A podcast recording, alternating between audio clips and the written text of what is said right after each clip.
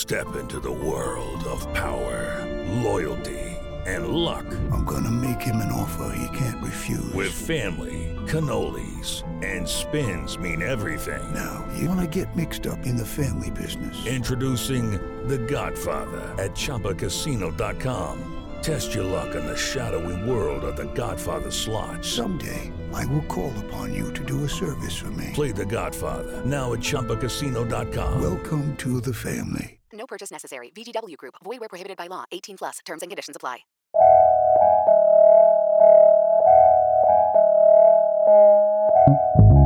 This is a word, a podcast from Slate. I'm your host, Jason Johnson. The summer is bringing new anxieties about crime, and a handful of high profile shootings has put a spotlight back on gun violence. For years, many black leaders have argued that stronger gun control is part of the solution. But black gun owners say that's a mistake. The gun control things that we have in place, that always always had in place, they don't work on criminals because criminals don't obey the rules. Gun ownership in the black community coming up on a word with me, Jason Johnson. Stay with us.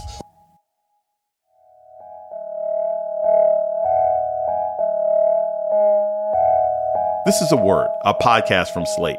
I'm your host, Jason Johnson. Gun violence kills thousands of Americans every year, and that pain is especially sharp in the nation's black communities. For a generation, a lot of black political leadership has called for more guns to be taken off the street and been closely aligned with gun control advocates. But a growing number of black Americans seem to be choosing a different approach. During the Trump administration, black gun ownership rates rose, and in 2020, of all demographic groups, African Americans saw the sharpest increase in gun purchases at the start of the year. For people like Ken Blanchard, advocating for black gun ownership has been a crusade for decades. After serving in the military and holding a series of jobs in law enforcement, Blanchard branded himself the quote, black man with a gun, with a book, a website, and now a podcast with that name. He rejects the idea that gun control will make black communities safer and has made it his mission to encourage black Americans to view gun ownership as an important element of self defense. And Ken Blanchard joins us now. Welcome to A Word. Man, thank you for having me. You're a military veteran, a former law enforcement officer, and you know, guns have been a part of your work for years. What led you from law enforcement work to being a gun rights advocate? Entrepreneurism, actually. Um, I tried to figure out what could I do that actually would make a difference. What could I do that I could do without batting an eye? So I thought in the beginning, all I was going to do was become a gun instructor. I was going to hang out near a range. I was going to put up a shingle. And whenever mom and pop bought a firearm for their home, I was going to be the guy you can call. I was going to make every home safer. I was going to have family classes. I was going to make sure that the, the undercover gun owner it didn't exist anymore. Because see, we we kill a lot of people in our homes because we don't know about the firearm that we have hidden in the closet does not secure the proper way. We haven't gone through the education with our kids that tell them that unlike Elmer Fudd, if you point this thing at somebody, your face will not just turn black and you'll be okay tomorrow. There's an education that has to go on. And I was going to be that guy. Um, but once I got into it, I learned that everybody didn't grow up on a, in a country farm. Everybody didn't know about the hunting aspects and the responsibility aspects. And I had to go way deeper than just being the shingle guy, being the guy entrepreneur. I had to go into gun rights and the gun history. I had to show my people first that you had the right to do this, that it's been prevented since the creation of this country, that African and Native American were not allowed to have one of these things. And that has caused us to have like a, a purpose to ignorance, and that has hurt us in the long run. So I wanted to demystify this thing, and it took me back. I became an activist before I became an entrepreneur. So it's the money never came. I, I became the um, the black man with a gun because I was always advocating for safety and reliability and responsibility, and then getting beat up for sticking up for the person who actually owned one, and that, that's what started it. Ken, you've you know you've heard statistics about how the U.S. leads industrialized countries in gun violence and deaths, how black men are disproportionate victims of gun crime, and how even legal gun ownership. You know, look, it, it can potentially increase the chances of suicide. If I have a gun in the house and I'm having suicidal thoughts, my chances of going through with it and being successful are greater than if I just have pills or if I have a paring knife. Why do you think it's important to advocate for gun ownership before the community figures out how to handle the guns out there that we already have? education got us off the plantation, and education can keep us free. If you have a problem, the firearm is not going to solve it. We do it on both ends. Gun people, people who are pro gun, think that if they buy this bazooka, that they will no longer have crime, and that's false. And the people who don't have a firearm think that all guns are evil, and that's false. So it's it's um it's a two way street, and there is no solution because we haven't fixed humanity yet. We haven't we still don't know love thy brother and sister. We still don't have that part down. So when we're looking at fixing things, still is education, is, is information, um, and there's no shortage of that right now. I want to talk about that because you're also like a pastor, and there are people, I guess they have some particular interpretation of the Bible where they think that, you know, advocating for guns is somehow anti Christian. Talk a little bit about like how have you been beaten up rhetorically? Were you were you getting criticized by other clergy? Were you being criticized uh, by parishioners if you ran a church? How were you getting beaten up for being the black man with a gun?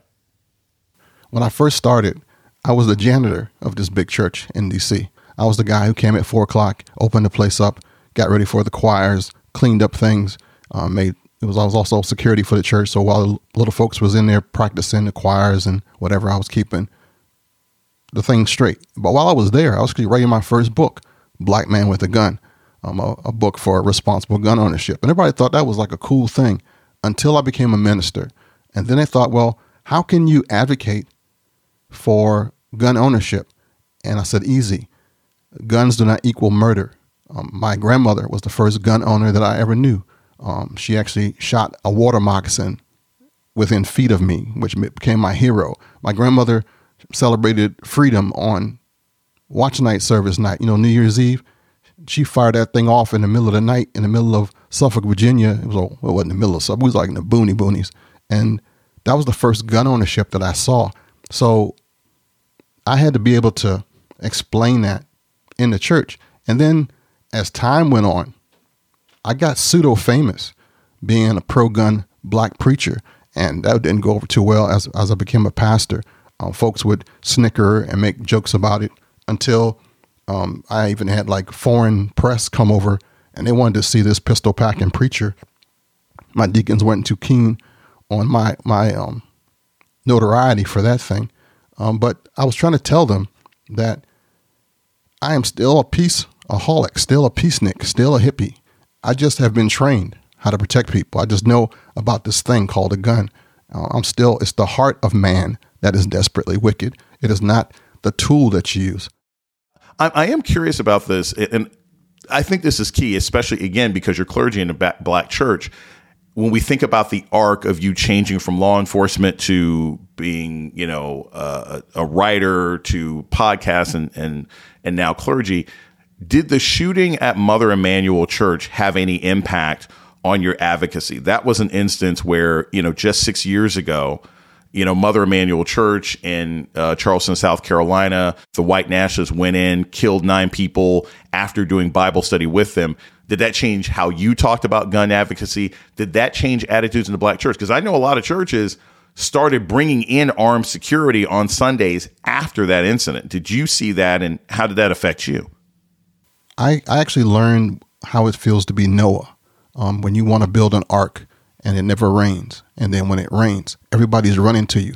Um, I had been saying this stuff to ministers. I had been talking to my fellow pastors, um, and they were like, Yeah, yeah, you do, you can. I'm not going to do this thing. And then now um, they were, Oh, yeah, man, we going to the range next week. You want to come with us? Or um, I just got this whole police detachment to work undercover in my in my church um, what, what are you guys doing?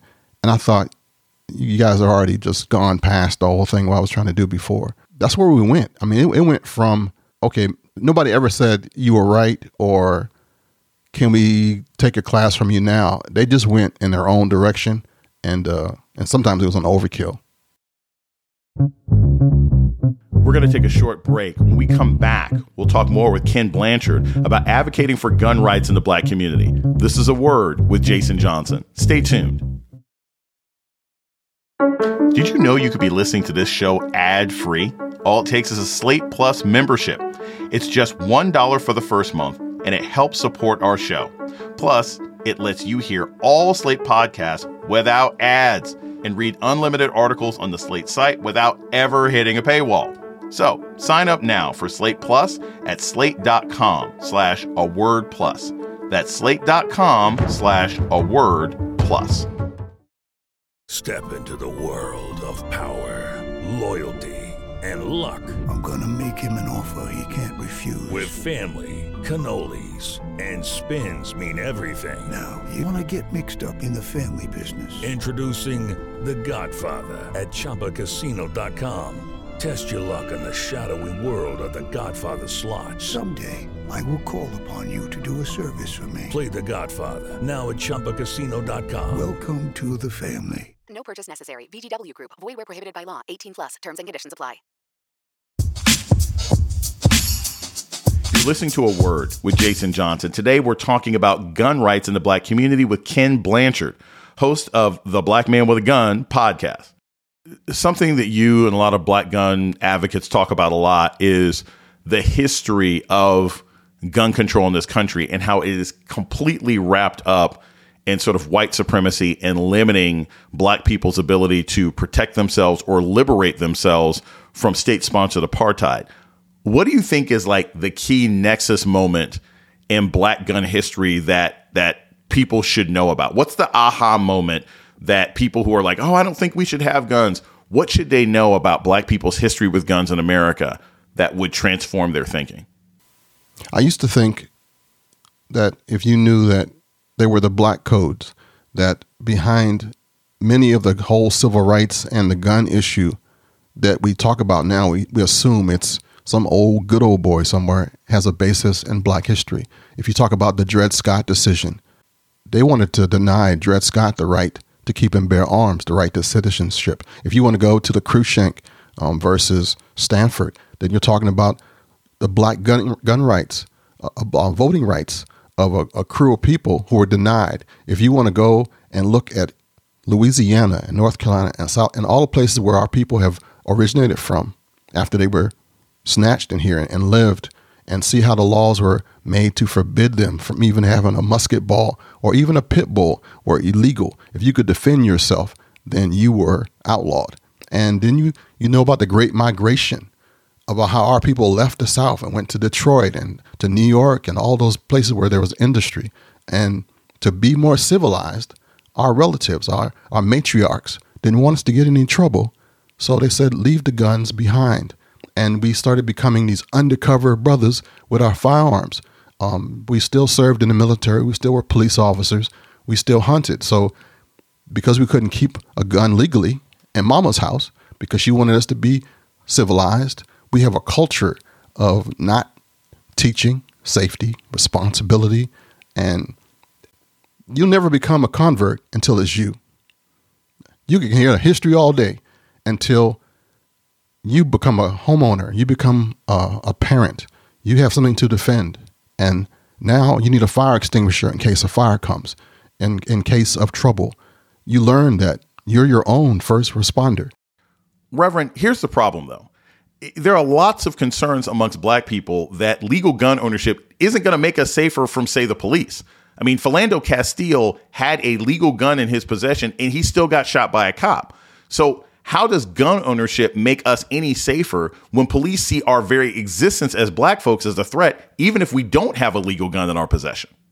The, the law enforcement officer that pulls you over tomorrow is still just a person, a person with a firearm, a person who might be tired, a person who got a whole bunch of issues just like we got.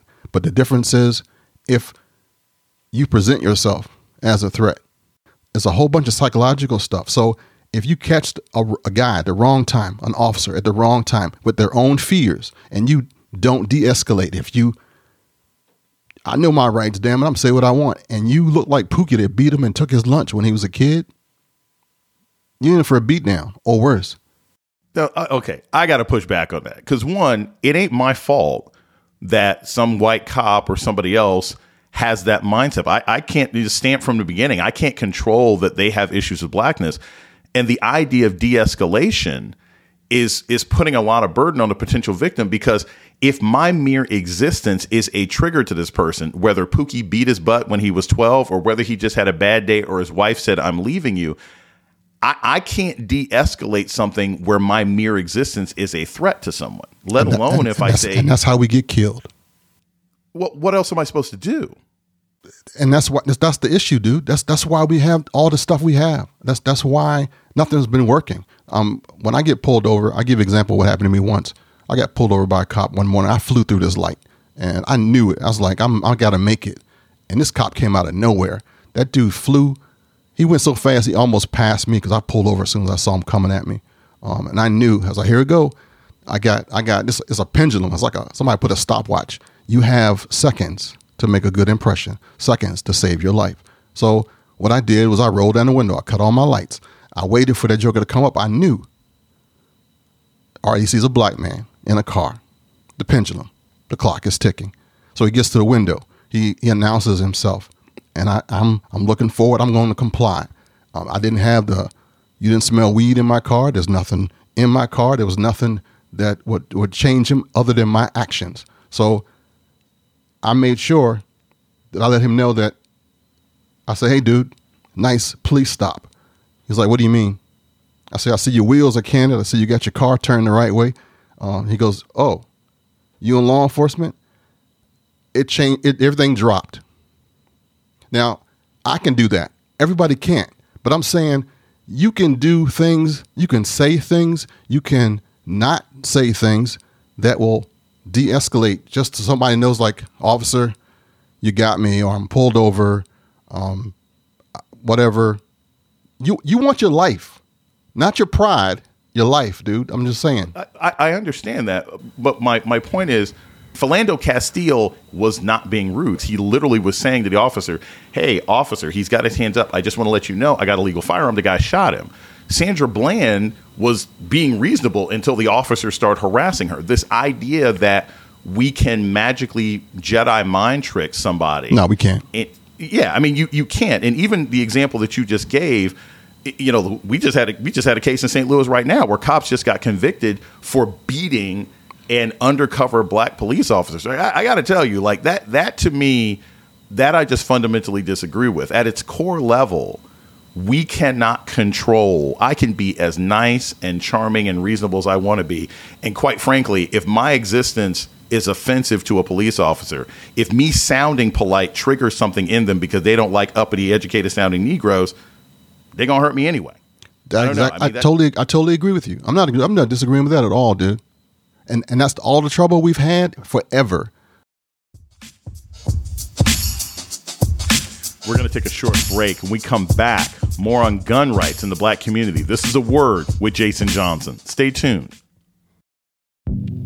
Hi, this is Dahlia Lithwick, host of Slate's legal podcast, Amicus.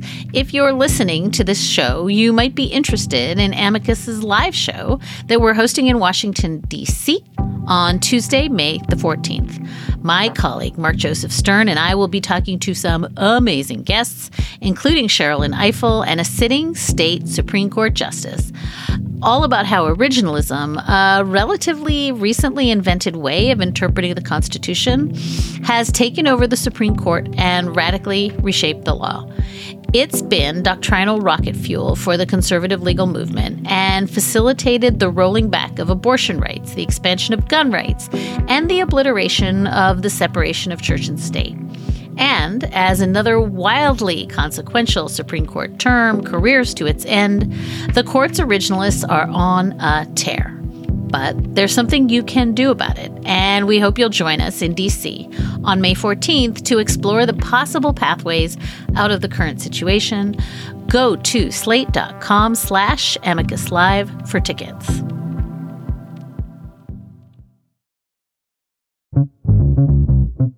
You're listening to a word with Jason Johnson. Today, we're talking about gun rights in the black community with gun rights advocate Ken Blanchard. Look, you're a lifelong member of the NRA, and you know they've used a lot of race baiting things in their advertising. I've I've been to NRA conventions. I I know what it's like. There's some people who are just straight up gun people. And then there's some people out there where guns are clearly a proxy for their hostility to black folks What's it been like to be a lifelong member of the NRA, given some of the racial overtones, overt, of both some of the membership and the leadership?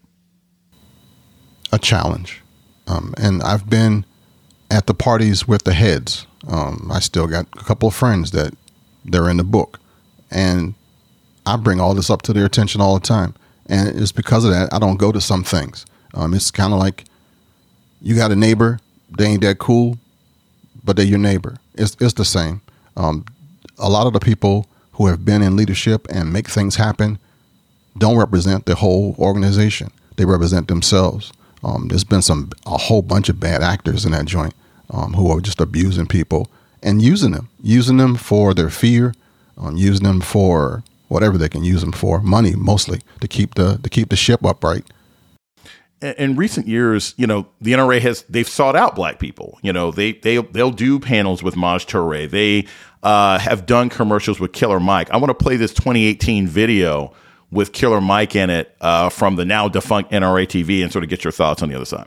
Um, I had a celebrity very famous, like like sold well over 20, 30 million records, called mm-hmm. me and said, Hey Mike, what you doing right now? I said, I ain't doing nothing. He said, Could I call you? I was like, What's up? He called me, he was at a radio station, they were pressuring him to do a anti-gun thing. And I could tell he wasn't comfortable with it. And he said, Would you mind explaining them and why you? And I would say, very, yeah, very simply. I yeah. said, you know, I'm African American, you know, 54 years out of apartheid. I'm a I'm very pro Second Amendment. This is why. And before you say, well, what about the children? My my daughter goes to Savannah State University. There was also a shooting on that campus. Talked to my wife. Talked to my wife and daughter after that. The decision was we're going to go to Savannah. She's going to get a gun and train more. And and and after that, they said, Mike, we never heard that perspective. We surely respect and understand it. And they stopped pressuring him to do something he want to do. What are your thoughts about that? Because I mean, look, what Killer Mike said is logical, but at the same time, you know, this idea of, of, of we can arm ourselves to safety is also something a lot of people just sort of fundamentally disagree with. Um, Killer Mike and and Colion Noir, who was working as a spokesperson at the time, did some good in actually showing a different face to pro gun people. Being armed is a choice. Um, and it's, it's like everybody shouldn't do it. Everybody doesn't have to do it. What's, what's cool though is if one in four people, like say you live in Georgia, which is probably more of a, a pro gun place than Florida is, for at least for black people it is. If you if you know that one in four persons in that state might be armed, you will not carjack them. Because bad guys want easy targets. Bad guys want to attack the female who they know doesn't have any training. If you walk and you're acting like you might be a UFC champion, nah, that's not what I'm going to do. I'm going to pick somebody else. So the fact that there's one in four or, or a small number that may be in this move, then that saves other people. There's nothing wrong with being totally, I don't want firearms in my house. I don't want to be a gun person. It's not my thing. I am really, really cool with that.